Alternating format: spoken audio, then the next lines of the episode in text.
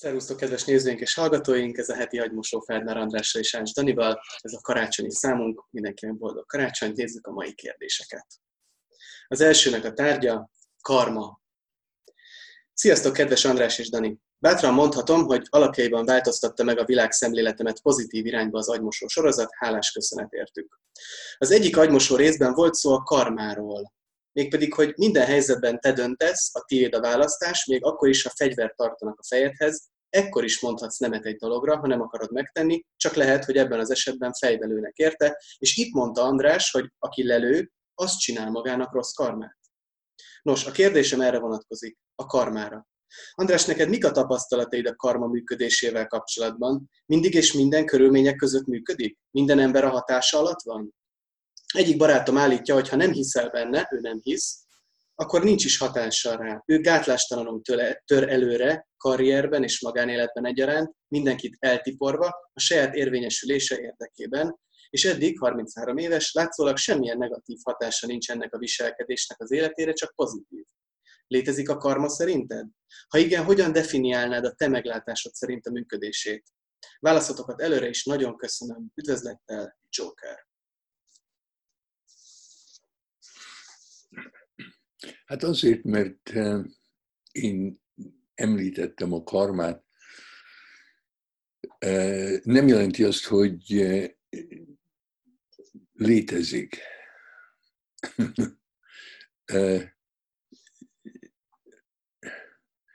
A Buddha, amennyire én ki tudtam nyomozni, soha nem beszélt a karmáról. A Buddha egy fenomenológus volt szerintem, aki csak a saját élményeiről beszélt, és minthogy a karmát úgy, ahogy, meg, ahogy definiálva van, nem lehet élményként megélni, ő nem beszélt róla. Ő csak azt tudta, amit önmagában felfedezett, amit önmagában megtalált. Ő nem spekulált.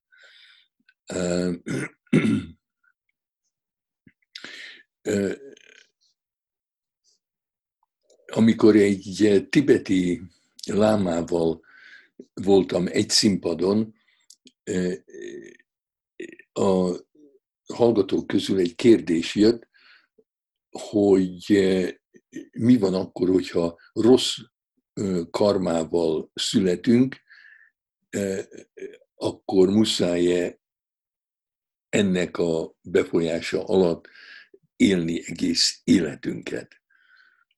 És hát ezt lefordította a fordító, és akkor gondolkodott a láma, és azt mondta, hogy nem, egyáltalán be kell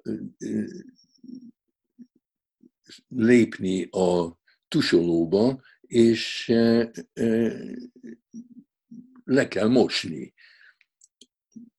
És amikor a rossz karmát már lemostad magadról, akkor élhetsz a rossz karma nélkül. Hát ez meglepő volt.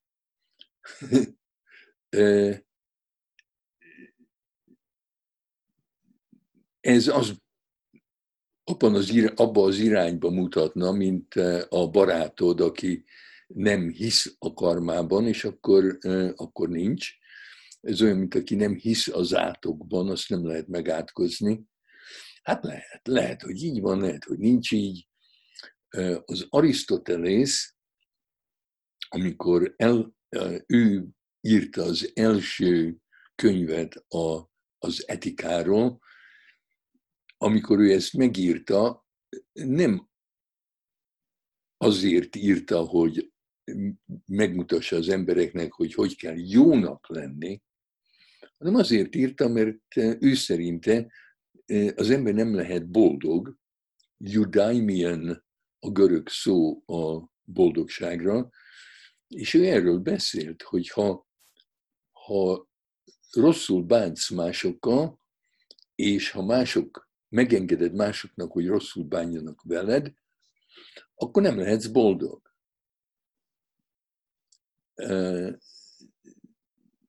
nem tudom, hogy a barátod boldog-e, vagy meddig lesz boldog, de ha van valami jelentése a karmának, akkor az tulajdonképpen az etikával kapcsolatos, az csak egy mese arról, hogy gondolkodjunk el, hogy lehet-e boldogan élni akkor, amikor másokat bántunk. A szó eredete az tulajdonképpen munka. Tehát van egy karma joga, ami a, jó, ami a munka jogája. Ebben például a Vivekananda arról beszél, hogy minden szenvedésünk abból ered, hogy a munkánk eredménye fontos. Nem csak a munka folyamata.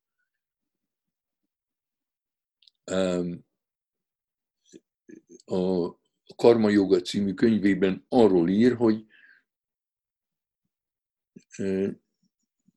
nem kell kényszeresen arra gondolni, hogy nekünk bármit is kellene csinálni, bárkinek is kellene segíteni, hogyha van valami, amit megtehetünk egy másikért, az egy privilégium, nem egy kötelesség. Ő azt mondja, hogy ha ezrével nem lennénk itt az életben, az élet nem állna meg miattad vagy miattam. Semmi nem függ tőlünk. Hát persze, ha már itt vagyok, akkor befolyásolom a, a világot, de gyakran mondom olyan pacienseimnek, akik úgy érzik, hogy bele vannak ragadva valamibe, hogy kötelezettségeik vannak, hogy minden, amit a vállukon viselnek, az eltűnne, ha meghalnának. Tehát, és a gyerekeik élnének, a, a szeretteik találnának egy más életet, ki tudja, hogy jobb vagy rosszabb, úgyhogy nem kell nehéz terheket viselni azért, mert azt gondoljuk, hogy nélkülünk megszűnik a, a jólét. Hát ennyit a karmáról. Nekem még az jutott eszembe, talán ide kapcsolódik ez is, a megérdemelni, nem megérdemelni. Mert egy picit, ha, ha, mint hogyha erről is, le, erről is szólhatna ez a kérdés, hogy megérdemli-e a, a, a kérdező barátja azt, amit, amit, amit ugye megkap, bár törtet, és nemrég tetted ki a Facebookodra azt a, azt a rövid beszélgetést, de ezt máskor is szoktad em, említeni, hogy, hogy ez egy mese, ez a megérdemelni, nem megérdemelni. Az van, hogy az ember valamit akar és megkapja, vagy nem kapja meg. Igen, az egész eh, koncepciója a megérdemlésnek egy, egy öntelt eh, ego dolog, mert nincs benne alázat, nincs benne, ha, ha élvezem az életemet, az nem azért van, mert megérdemlem, hanem az azért van, mert szerencsés vagyok. Az, hogy, hogy vannak szerencsés emberek és szerencsétlen emberek, azt elhiszem. De hogy valaki bármit is megérdemel, hát az hülyeség. Oké, okay. um, nézzük a mai következő kérdésünket. A tárgya kamu telefon, messenger és Facebook like. Üdvözöllek András és Dani. Szeretem a műsorotokat, vagyis a videóitokat, szerintem hasznos mindenkinek. Az van nálam, hogy a telefonomon van egy olyan csengő hang, ami olyan, mintha üzenetet kapnék Facebook Messengeren valakitől és ezt a hangot többször lejátszom egymás után jó csajok közelében, hogy azt higgyék, nekem sokan írnak, és népszerű vagyok. Közben meg nem. Ehhez hozzátenném, hogy amikor sétálok valahova a városban, és egyedül megyek, mindig eljátszom, hogy telefonálok valakivel. Már olyan 2016 óta, vagy 2017 ez lehet a szokásom. És a Facebook profilképemre 5-10 lájkot kapok maximum, és borzasztóan idegesít, hogy nem 40-50-et, mint mások. és ilyen tagad csúnya lányok lájkolnak, meg öregasszonyok. Gáznak érzem, hogy legutóbb legszívesebben kiugrottam volna az erkéről. Szóval ezek a problémák. Kamu üzenethang, kamu telefon, és hogy sok lájkos akarok lenni, ezek összefügghetnek? Mi ez? Miért van? Mi a megoldás? Nagyon érdekel a véleményetek. Köszönöm.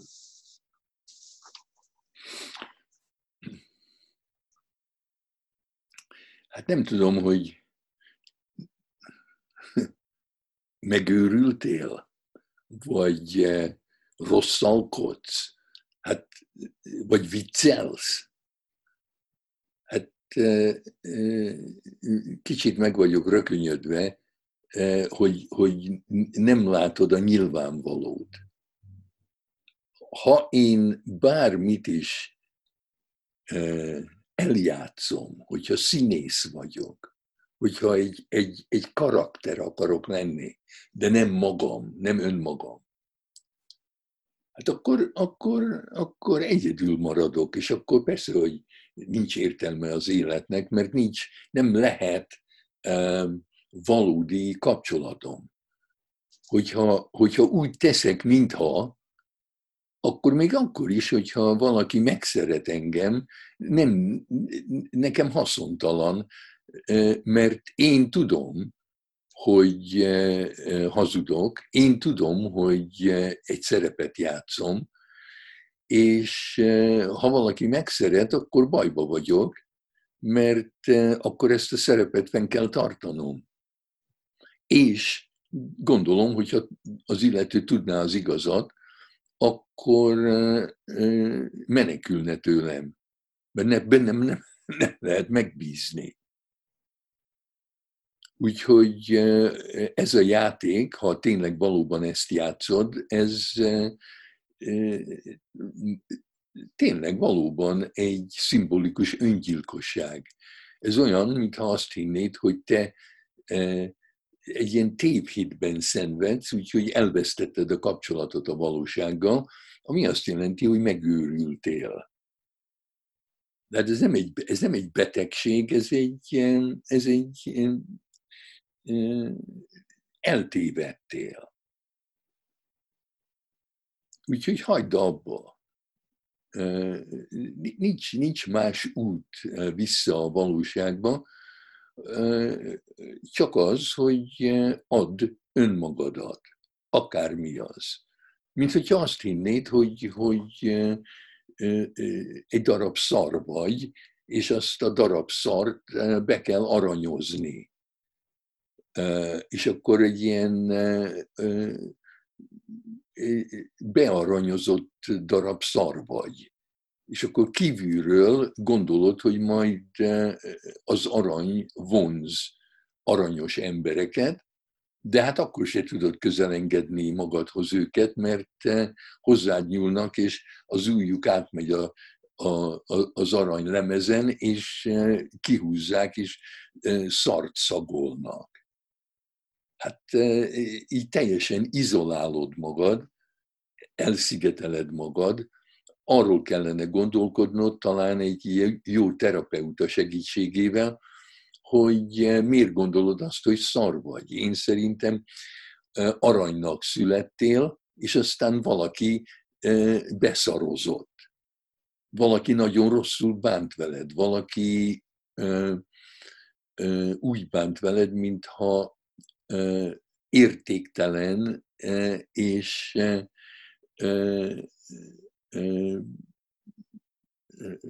rossz és elfogadhatatlan lennél, és ezt te elhitted. Rosszul, valaki rosszul tükrözött téged, nem szeretett, és most azt hiszed, hogy nem vagy szeretetre méltó, csak úgy csinálsz, mintha. És akkor ezzel gyötöröd magad, és mindenki mást. Hát hagyd abba. Hát azt hiszem, hogy ez most nem, nem tudok hozzátenni semmit. Ezen gondolkoztam, hogy, hogy mondjuk azt, hogy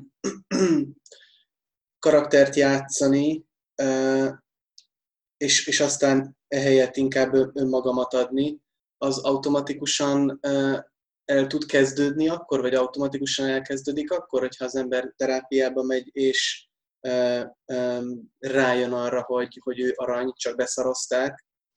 Valahogy ez, ez, ez a, a, a terápiás kapcsolat ez segíti önmagában, hogy, hogy az ember utána már ne, ne akarjon, vagy ne érezze úgy, hogy karaktert kell játszani, vagy ez egy másik sztori? Nem, szerintem annyiban segít, ha, ha a, a terapeuta meg tudja szeretni ezt az embert, akkor a kapcsolatban a beszélgetés az csak egy ürügy, egy eh, alibi arra, hogy együtt legyenek, és eh, eh, a, a, a paciensnek legyen egy élménye, hogy létezik olyan ember, aki,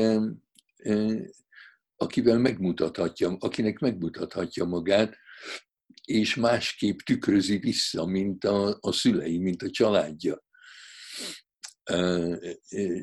Tulajdonképpen ez nem automatikus, még akkor is, hogyha rájön az illető, hogy tulajdonképpen arany, a sok szart, amit rákentek, azt, azt le kell kaparni, azt le kell vakarni, és sok félelemmel jár, mert jó, jó, a Feldmár meg a terapeuta azt mondja, hogy ha, ha letisztítom a sok szart, és nem dugom el egy kis aranyjal, akkor aranyt fogok találni a, a, a, a közepemben, de hát nem hiszem el. Mi van akkor, hogyha szar vagyok e, e, teljesen?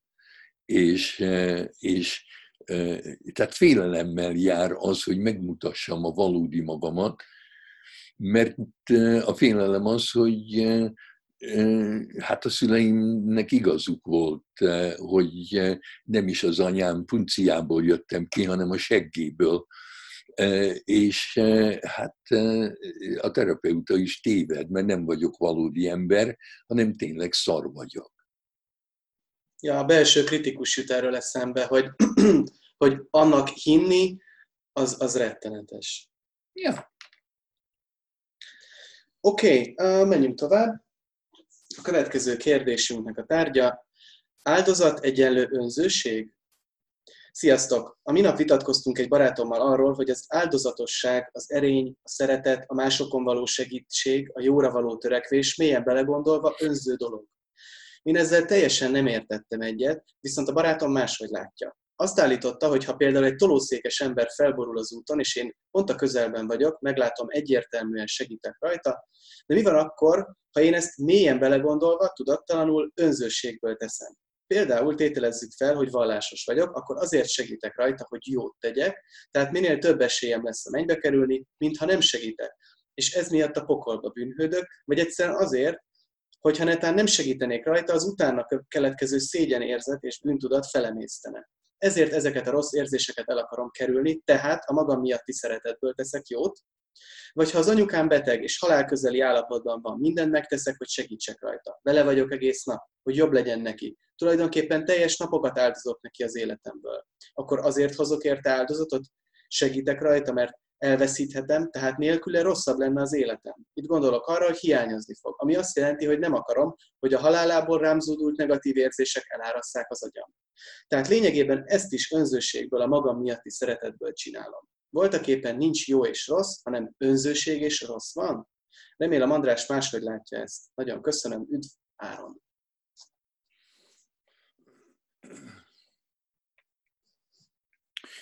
Hát így is lehet, meg úgy is lehet. És e, a, a, a, tulajdonképpen a kérdés az, hogy az, aki e, kapja a jó tetteket, annak mindegye, hogy miért teszi az illető a jót. Ha valaki nekem ad ezer dollárt ajándékba, érdekel engem, hogy azért adja, hogy ő jól érezze magát, vagy azért adja, mert engem szeret és feláldozza magát. Aki nekem ezer dollárt ad, annak én hálás leszek, és nem fogom pszichonalizálni. Viszont ez emlékeztet engem arra, amit a, Popper Péterrel egyszer egy ilyen kávéházi beszélgetésben felmerült az, hogy nekem mi lenne jobb, mit választanék, egy őszinte rúgást, vagy egy hamis ölelést.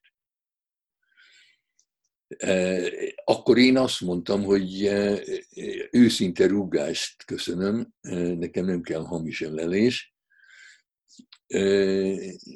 és a, a Popper röhögött, mert ő, ő azt mondta, hogy neki semmiféle rúgás nem kell, és egy ölelés az ölelés, és akkor neki nem számít, hogy hamis-e vagy sem.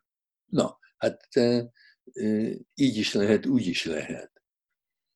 De van valami cinikus abban, hogy nem lehet elképzelni, hogy valaki jót akar tenni, csak azért, mert beleérez a helyzetbe, és például, hogyha sétálok a, a folyóparton, és egy gyereket látok fulladozni a vízbe, és azonnal beugrom, beugrok a vízbe, és megmentem, hát akkor nem lehet elképzelni, hogy nem is gondolkoztam róla, arra nem is, nem is volt időm arra gondolni, hogy na hát akkor most én leszek a hős, és majd belém szeret valaki, mert megmentettem a gyerekét. Mit tudom én? Hát nem lehet elképzelni, hogy, hogy a helyzet mozdított meg, és gondolkodásra nem is volt időm. Hát nem kell ennyire cinikusnak lenni, van így is, van úgy is. Nagyon érdekes, van egy ilyen gondolatkísérlet, hogy két ember áll a színpadon, és teljesen megkülönbözhetetlenül egyformák. És mind a kettő azt mondja, hogy ő a Szokratész. És az ott lévő emberek közül hogy lehetne megtudni, hogy ki a valódi, és ki a, ki a színész, aki Szokratészt játszik. Hát lehet, hogy soha nem lehet megtudni. De hogyha tényleg egyformák, akkor tulajdonképpen kit érdekel? Vala, két ember biztos tudja. Az a két ember, aki a színpadon áll. Az igazi Szokratész tudja, hogy ő az igazi, és a színész tudja, hogy ő a színész. De kívülről nem lehet tudni. A Seje János, aki a, a stressz biológiáját fejtette meg Montrealban, idősebb korában ő arról beszélt, hogy, hogy, hogy, mi, hogy hogyan kell élni, mi egy jó élet. És ott ő beszélt valamiről, amit ő úgy hívott, hogy altruistic egotism, vagy egotistic altruism amiben ő arról mesélt, hogy a, a legjobb önzőn kezdeni, hogyha például én csak gitározni szeretek, a szüleim pedig azt akarják, hogy asztrofizikával foglalkozzam, vagy valami olyannal, ami nekik tetszik, akkor önzően csak gitározzak. Ha nekem tényleg az jó. Tehát csináljak valamit, olyat, amit én nagyon szeretek csinálni. És csináljam addig, amíg automatikusan, hogyha valaminek odaadom magam, és élvezem, és rengeteget gyakorlom, akkor, akkor fejlődök benne. Tehát egotisztik a, a, a, a kezdet, de aztán a szomszéd meghallja, hogy milyen, milyen, szép, milyen szépen zenélek. És akkor a szomszéd azt mondja, hogy menjek át oda, és zenéjek neki. És aztán összegyűlnek a, a szomszédok, hogy adjak nekik egy koncertet. És ebből az önző kezdetből uh, uh, altruista leszek. másoknak jót fogok tenni. Tehát ő úgy gondolta, hogy ez a, ez, ez, ez a valódi élet. Csináljam azt, amit nekem jó, és tűrjem el, hogy esetleg azok, akik körülöttem vannak, vádolnak azzal, hogy önző vagyok, de abból fog kifejlődni a valódi um, ajándék, amit tudok az emberiségnek adni. Um, engem, engem a, a kérdező barátjának a nézete az elkedvetlenít, mert, mert um, hát úgy tűnik, hogy ez egy ilyen redukció, hogy, hogy, hogy mindent redukálok valamire, mint mondjuk a pszichológiában a, a, biológia, a biológiára való redukálás. És erről meg az jut eszembe, hogy ha, ha elkedvetlenít, hát vagy én vagyok naív, és ki kell józanítani, vagy a másik uh, irigy uh, esetleg, hogy, hogy ő, ő, ő valamit nem kapott meg, vagy, vagy valamihez nem fér hozzá, vagy valamit, valamit ő nem tud adni másnak. Hát igen, de erről is gyakran beszélnek, hogy a Sartre, aki nem volt egy hülye ember, nagyon sokáig, majdnem élete végéig úgy gondolta, hogy valóban nincs szeretet a világban. Azért mondom, hogy ez egy cinikus hozzáállás. Ő azt mondta, hogy csak hatalom van, csak hatalmi játszmák vannak emberek között, és ha elhitetem valakivel, hogy szeret, akkor ki tudom zsákmányolni. Ő úgy gondolta, hogy erre való az egész szeretet játszma. És majdnem halála előtt rövid idővel jött rá, hogy ez egy olyan dolog volt az ő számára, hogy tulajdonképpen vak volt. Azt mondta, hogy olyan, mint a mutasd meg a buddhát egy zsebtolvajnak, és csak zsebeket lát. Őt, őt, őt csak a hatalmi játszmák érdekelték, és mindent redukált a hatalmi játszmákra, még a szeretetet is. És akkor, amit már csak halála után publikáltak, mert szégyelte magát, bevallotta, hogy hát igen, van, van szeretet, és onnan tudja az ember, hogy valaki szereti őt, hogy szabadabbnak érzi magát a másik társaságában, mint amikor egyedül van. Hát az, akinek a társaságában szabadabbnak érzem magam, mint amikor egyedül vagyok, hogy az miért lenne úgy az életemben, hogy én ezt érezzem, hát azt is lehet redukálni, hogy önző, de hát hülyeség, hát miért kell, miért kell mindent elrontani? Um, időnk végéhez közelítünk tulajdonképpen, András. Mit gondolsz így a karácsony alkalmából? Elég lesz. Elég lesz? Okay. Rendben. Akkor köszi szépen, és találkozunk új évvel is, ugye András, ha minden igaz? Remélem. Oké. Okay. Akkor boldog új évet neked is, és boldog karácsony mindenkinek. Boldog új évet mindenkinek.